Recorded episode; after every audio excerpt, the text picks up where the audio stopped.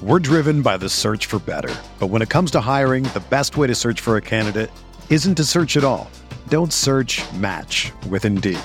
Indeed is your matching and hiring platform with over three hundred fifty million global monthly visitors, according to Indeed data, and a matching engine that helps you find quality candidates fast.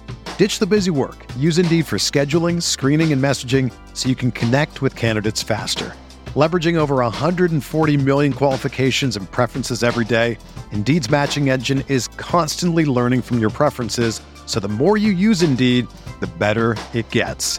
Join more than three point five million businesses worldwide that use Indeed to hire great talent fast. And listeners of this show will get a seventy-five dollars sponsored job credit to get your jobs more visibility at Indeed.com slash Blue Wire. Just go to Indeed.com slash Blue Wire right now and support our show by saying that you heard about Indeed on this podcast. That's Indeed.com slash Blue Wire. Terms and conditions apply. Need to hire? You need Indeed. Blue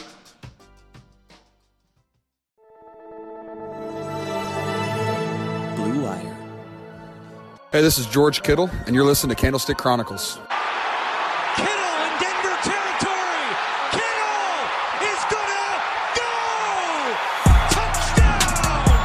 Has got him and a sack him back inside the thirty-yard line. Nick Bosa drops Aaron Rodgers for a thirteen-yard loss. Quick pass caught by Kittle. He dives and he's in. Touchdown, 49ers. Hey, welcome into Candlestick Chronicles, a forty-niners podcast on the Blue Wire Podcast Network. I'm Kyle Madsen. I write about the forty-niners over at Niners Wire dot com, part of the U S A Today Sports Media Group. Joining me shortly is Chris Biederman of the Sacramento Bee, and we have a very special guest on the pod, Debo Samuel, forty-niners wide receiver. Ever heard of him?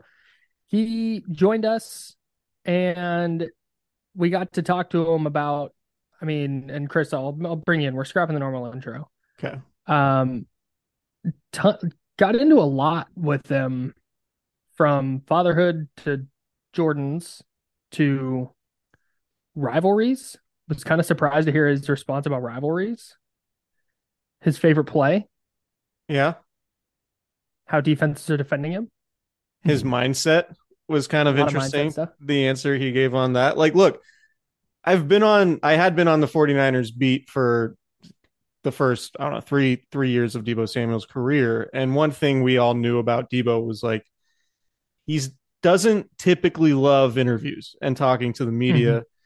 And so when you had mentioned last week that we got him, I was like, all right, cool. It's Debo Samuel. It's really cool. But I'm just hoping it's like, it's a good interview, because I remember listening to him on, on a radio station, and it, I don't think it went as uh, the radio station intended. And, uh, but Debo was really good in this interview, I thought. And like, he was excellent. He was, he said, he said a lot more than you, than you typically hear from him. Um, so, You know, and, and I don't think it was necessarily us doing anything um, as like interviewers that was like spectacular. I think he just like he just opened no, up a little bit. he opened up a little bit. He he loosened up, I think, after after some of the Jordan questions for sure. But um, no, he said he said some interesting things, and uh, and it was it was good to have him and hear him talk like that, because he's he's typically been a guy like guys come into the league and they just don't want to say the wrong thing and like draw attention to themselves. And I think some of that mm-hmm. was apparent early in his career when he was like a rookie and second year guy.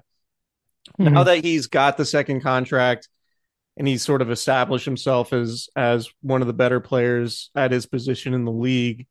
Um, I think he's a little bit more comfortable in doing interviews. And, and I think that that showed in, uh, in this interview he did with us. So we were lucky to have him. I think it also helps. So um, Overtime, at Overtime on Twitter, at Overtime on Instagram, reached out and he did a video series with them. It's a two-part video. Uh, they're both about a half an hour long, and they gave me this list of talking points to go over. I'm going to scrap those because I watched it, and so I'm just going to tell you about it. It's really cool. So it goes through his his off-season training. It goes through his off-season of um th- this past off-season with his trade request and the contract negotiations, and just kind of, obviously it's not like cameras in the room negotiating contracts, but it's, it kind of goes through just the more human side of that for him, because we just get what's fed out into the media, right? So it goes through kind of the more more human side, and you can tell like how important, and he talks about it in the in in the interview, but you can tell in these videos just how important his family is and how he now, I think when he came in, it was like, okay, I'm in the N F L, but now it feels like he sees football as a vessel to something like a lot bigger for him and his family. And I think that's really apparent. Um, it, like I said, in, in, in our interview with him and in these videos. So you go check those out. Uh, just go to YouTube, search Overtime Season. That's S Z N. Click over to the videos tab. They're right there. There's part one and two. Um, it's really, really cool. So it's part of this O Film series. They're doing it with, with a bunch of different athletes. So uh, they featured Debo, and uh, it was really good, really cool insight on the Niners wide back. So let's get into that conversation. Yeah. All right, we're here with Debo Samuel. Debo, how you doing, man? Good. How you doing? Hanging in there. Thanks. Uh, thanks so much for joining. Uh, joining the pod. Um, lot of lot of changes for you this season. Um, but the one I want to ask you about first. Uh, you're a dad now. Uh, what's that like? It's great being a dad now.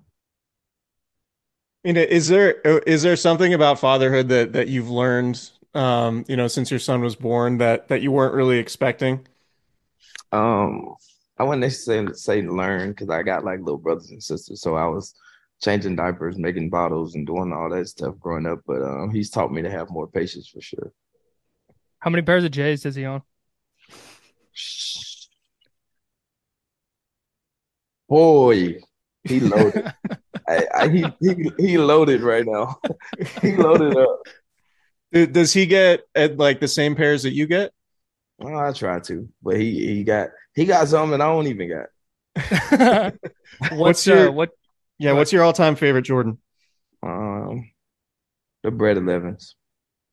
Mm. The Bread Elevens. That's a, that's a good call. So what? How did how did the Jordan deal come about? Like, I, I would assume being somebody who, who wears Jordans that you've you've wanted that for a long time, but um, when it when it came about this offseason, just just how did that come about, and, and what's it mean to you to to be an official Jordan athlete? I, I'd imagine that's got to be pretty cool. Um, it means a lot. Um, growing up, you know, um, my my stepmom and dad and my mom made sure we literally had every pair of Jordans that was coming out. But um, how it came about, um, I get this ugly dude that I know named Parker Kane. Um, he do a, he do a pretty good he did a pretty good job. So um, um, I remember us sitting down. What was it last August? Um, when we first had our first sit down, and he was just, we was just going over the things that I was interested in and things that I want to do and brands and stuff that I want to be a part of. And um, he was like, a lot of the stuff you're naming is going to take a while. So, um, you know, I sat down, I, I did my part. Like I told him I was going to do, I went on the field and did my part. Um, and so I put, there was a lot of pressure on him getting stuff done. And he said it was going to take, take time to do. So um, once he went out there and got that done, even though it was a lot more stuff that, um, that we've got done together, but that was one of the major ones that I was really interested in. So when he went out there and got that done, I was I was pretty stoked. Man, that's incredible. Um, what uh, I want to transition real quick to to the football field. Let's talk about Christian McCaffrey and your reaction to that deal being made, adding a adding a player like that to to an offense that already has yourself, George Kittle, Brandon Ayuk. What was your reaction to that? Um, it was kind of crazy. Um, was kind of shocked too in, in in a sense, but um, looking at it, like if you look at our offense as a whole, you're like, how the hell is anybody's going to stop us? If you get what I'm saying, um, with getting Elijah back this week, um, another firepower we got, and just getting all the de- uh, getting all the defenders back as well for for us, both our linebackers, um, Ken Law Armstead on the way back, and you get you know the menace Jason Ferret back out there. I mean, hey, we capable of anything at this point. Yeah, so one one guy I want to ask you about is, is Brandon Ayuk, and um, I remember you wearing the the shirt, uh, the Brandon Ayuk shirt when when you had your press conference after signing the contract, and and I know you guys have gotten close. How have you seen him grow, sort of behind the scenes, um, and become a little bit more of a veteran now, and uh, leading to you know increased production on the field for you guys? Um, you know, as time go by, you get better. You fi- you figure out a routine. Um, You you know your strength, you know your weaknesses, and I feel like with him coming back from this past offseason, I've seen a total different Brandon, um, faster, you know, in and out of breaks ten times better. I mean, it's just it's just like as as I look back at my career, you know, I didn't have my splash until last year. So I feel like he's coming along and like this is year three is like when you really figure out what you're good at and all the things that you work on. And I feel like he took that off season to really work on that and came back a different player. Do you feel like defenses are approaching you differently this year as a player? Honestly, I really can't tell you. Um, I really don't know. I mean, honestly, with all the guys that we got, I, I I really don't I really don't know what they be doing out there with all the guys that we have now. It's just crazy.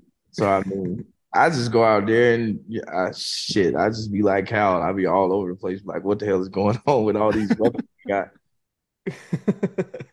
Uh, one one guy I've gotten I've gotten to spoke to, speak to a few times um, is Trent Williams, and he just seems like a really like pretty down to earth cat and someone. Uh, I don't know. I, I know you guys have become have become close. I'm wondering what your relationship is like away from football, and and sort of uh, what led to you guys becoming friends, because it seemed like that relationship materialized pretty quickly. Um, it happened quick, um, believe it or not. Um, it's crazy. Like, don't take this the wrong way. Like, I did not watch football growing up. Like, so um, I remember, um, was it my second year? Yeah, my second year, I'm training in Houston with Jet McKinnon. And um, we're training in this gym, and I didn't even know it was Trent's gym. And then, uh, you know, I, I just got the news that we traded. We we got a guy, Trent Williams, and I'm like, fuck, who, who's Trent Williams? and, and and like, I walk in the gym, and I'm like, Jet was like, that's Trent right there. I'm like, huh? And like, you see this big, massive ass dude, and, and it's just like, oh shit. And then you see him lift and work out. You're like, man, what the hell? And so, like, instantly, like, you know what I'm saying? Uh, it's like, what's up? And I, when I first met Trent, it felt like I knew him forever. So um, from that day on, like, we was we was we was chilling and kicking it from from from then. And, like, now it's just like, you know what I'm saying? I I I look at him as a mentor, as, like, my big brother. Do, do you guys, like, collaborate and talk about what song is going to be playing on the jukebox as you guys are walking out? Like, how how does that process work? Sometimes he be like, yo, Debo, you picked a song. And then sometimes I'd be over there listening to my music at the end of my locker. And I'd be like, bro, tell Trent pick the song. And that's just how that's just how we go about it. Does that happen the day before a game or day of? It happens like two, three minutes before we walk out there. It's not a process. Nah, it's not a process. We just like what we feeling in the moment, and that's what we rock with. That's so incredible. is is it typically like, if you guys win a bunch, like if you win, you, you don't change the song, and like you, yeah, uh, yeah, a song will ride true. for a while. That's true. That's true. Yeah. Okay. Do you, do you, do you know what you, you guys are going to ride with after the, uh, against the Chargers? We're going to ride with that Rough Rider that we vibe to when we was in L A. Okay. All right. Yeah. One and oh. So you get the win, you get the win against the Rams. You go to four and four.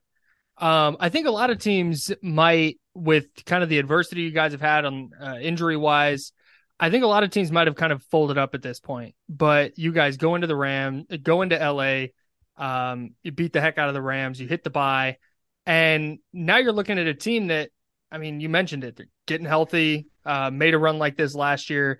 How does last year's run, and really twenty nineteen, how does that experience help you guys in this season, knowing that, you know, four and four coming out of the bye, that you can make a run? Um, at the end of the day, we don't focus on what we've done in the past. Uh, We focus on what we have right now, um, week by week. We don't think about, you know, at the end of the day, you're thinking about the Super Bowl, but as in, in reality, you have to approach it week by week and just not think about the long-term goal. So um, we're most so focused on, you know, right now we're oh and oh. Um, our job is not to lose another game with the team and the guys and the coaches that we have, and um, that's what that's what we that's what we standing on. And you know, we're just gonna go out there and just just do what we do.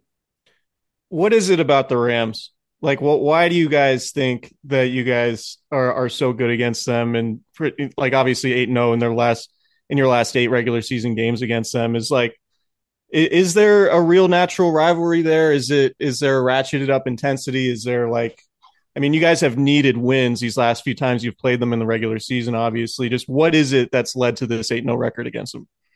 Um, I, I, there's no secret. Um, it just.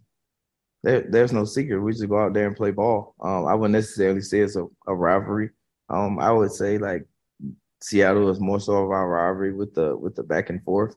and how many times they've beat us. And we've, you know what I'm saying, we've got a couple here and there. Um, and they play really good right now. So um, we know what's that task when we get to that point. But right now we're so much more focused on the Chargers. Uh, I want to congratulate you right now. We gave away war- awards on our podcast, and uh, your fifty-seven-yard touchdown against the Rams won an award for best play of the first half. So congratulations on that. Appreciate uh, I know it. You're pretty, probably pretty fired up. Um, what uh, what's been your favorite play in your career to this point, if there is one? I don't think I have one, because because okay. as as humble as I as I am, I you know. Going back to that Rams player, people was like going crazy. And I was like, uh, I didn't see nothing too crazy about that play, but all right, I just caught the ball and started running and scored touchdown. Not a lot to it. Uh, I was I was on the beat in, in twenty nineteen and and uh, was, was around you guys a lot. And I, you know, you and Emmanuel Sanders are obviously very close. Um, and you guys, I remember I, I asked you guys about your robe one time, and and uh, the, the, he got you guys all he got all the receivers robes for, I think it was Christmas, the Versace robes, and I had the audacity to ask if they were real, and you guys made fun of me for a while, and I totally deserved it. But I, I'm just curious, like what your what your relationship is like with, with Emmanuel now, and and what are the things that that you sort of learned from him as you know as your second year in the league when you guys got him, him being a veteran. Um, what what lessons that that you took from from him in terms of being a professional and how he's helped you in your N F L career? Um, more so anything, um, just becoming a pro. Um, know it's that task, know your job, and nothing matters. But you doing your job the right way, that, that'll keep you going in this in this profession for a long time. That's why he done it for a while. Um, but more so now, like even, you know, he's retired now. Um, it's more so like regular conversation, not more so about football. It's about like, how you and your child, and you know what I'm saying. Um, I asked him how him and P, you know what I'm saying. He was like he he he loved, like he's able to give more time to P and his kids than anything now. So it's just like normal conversations along those lines. Um, excuse me. So when what is it about? So you're talking about Emmanuel Sanders, and and you obviously you had a really good rookie year, and then like you said, you you really blew up in your third year, but we've seen a lot of receivers kind of come in and, and, you know, maybe have a decent first year and then maybe struggle a little bit in year two. Is there something about Kyle Shanahan's offense that makes it tougher on rookies to, to learn, or is it Shanahan's coaching style? Like what, what's your input on that? It's harder to learn, um, for sure. Mm. Uh, the knowledge, the, the formations, the terms, and all the stuff that go into his office is so hard. Um, as as I go back to my rookie year, you didn't see me start playing really well till week eight, nine. So that's how mm-hmm. that's how long it actually takes for you to to learn and go out there and play fast without thinking. What was your first impression of Kyle Shanahan at, at the Senior Bowl, and and when did when did you realize that, like, oh, this is somebody that I would I would like to play for? Um, we kind of built that relationship like instantly. Um, Kyle just being that cool guy that everybody sees. Um, he's he's like that every day. Um, he's no different. Um, he's not going to fake it. He's not going to put on a show like he's somebody else. He's just going to be himself. Is that helpful when a coach is when a coach is like that? Like you don't have to guess what he's gonna how he's gonna act. Yeah, for sure. No, no. Um, on game days, how, what? How do you? I, I'm trying to think. I'm. I guess lock in is the word I'm looking for. Um, like there's there's a tenacity and an edge that you play with. Is there a place that you go to try and, not like a physical place, but like a mental place that you go to to lock in like that? Nah, not at all. Well, what's your game day process like then? Like when when you wake up, because you you seem like, you know, I've seen you at practice and in the locker room, like you seem very relaxed and normal. But when you know when it's Sundays and and Um, when there's time on the clock, you, you just seem like you have a completely different demeanor about you. Is I'm assuming that's something that, um, you know, obviously a lot of football players have, but w- how, how did you sort of develop that mindset? Um, and how, how do you describe sort of what that mindset is while you're playing? it's it's nothing different. There's no secret. I mean, what you see at practice is what I do in, in games. I go out there and literally have fun. That's what it's all about. Um, but there comes a time, a, a, a point in the game where, like, you know, you look up there at the clock and you like, shit, Either we got to do this or we fucking going home. And like, I think it's just a, it's just a, it's just a switch. It was like, I kind of grew up with with my father, you know what I'm saying? Um, I'm not a good loser at all, at all. Like, I hate losing. Um, my people know, my family know, if we lose a game, like, don't too much talk to me. But anyway, uh, it's just like that edge that, that he's put in me. Like, you know, um, never do whatever you can to not lose the game. And like, I go out there with that, and like, I don't too much like jack myself up for a game. Like, I just put my headphones in, go out there, and just be me. Do you, do you remember, remember the- like when you when you were a kid? Do you remember the first time you really realized you were super competitive and, and hated losing like that? Um, I think I always been like that. Um, because my dad was like that too, and we used to lose games when I was little. Dude, does your dad play football? Nah, he was my coach. Okay. Um, tell us real quick. Tell us about what you're doing with uh, with Overtime. Um, it's, I mean, it's it's pretty done now. Um, you go on YouTube, you check out the series of uh, leave a, leaving a legacy. You know, not not more so about just football, just about life in general. Very cool. So check that out on YouTube, everybody. Debo, thanks so much for your time, man. Appreciate it. Thanks a lot, Debo.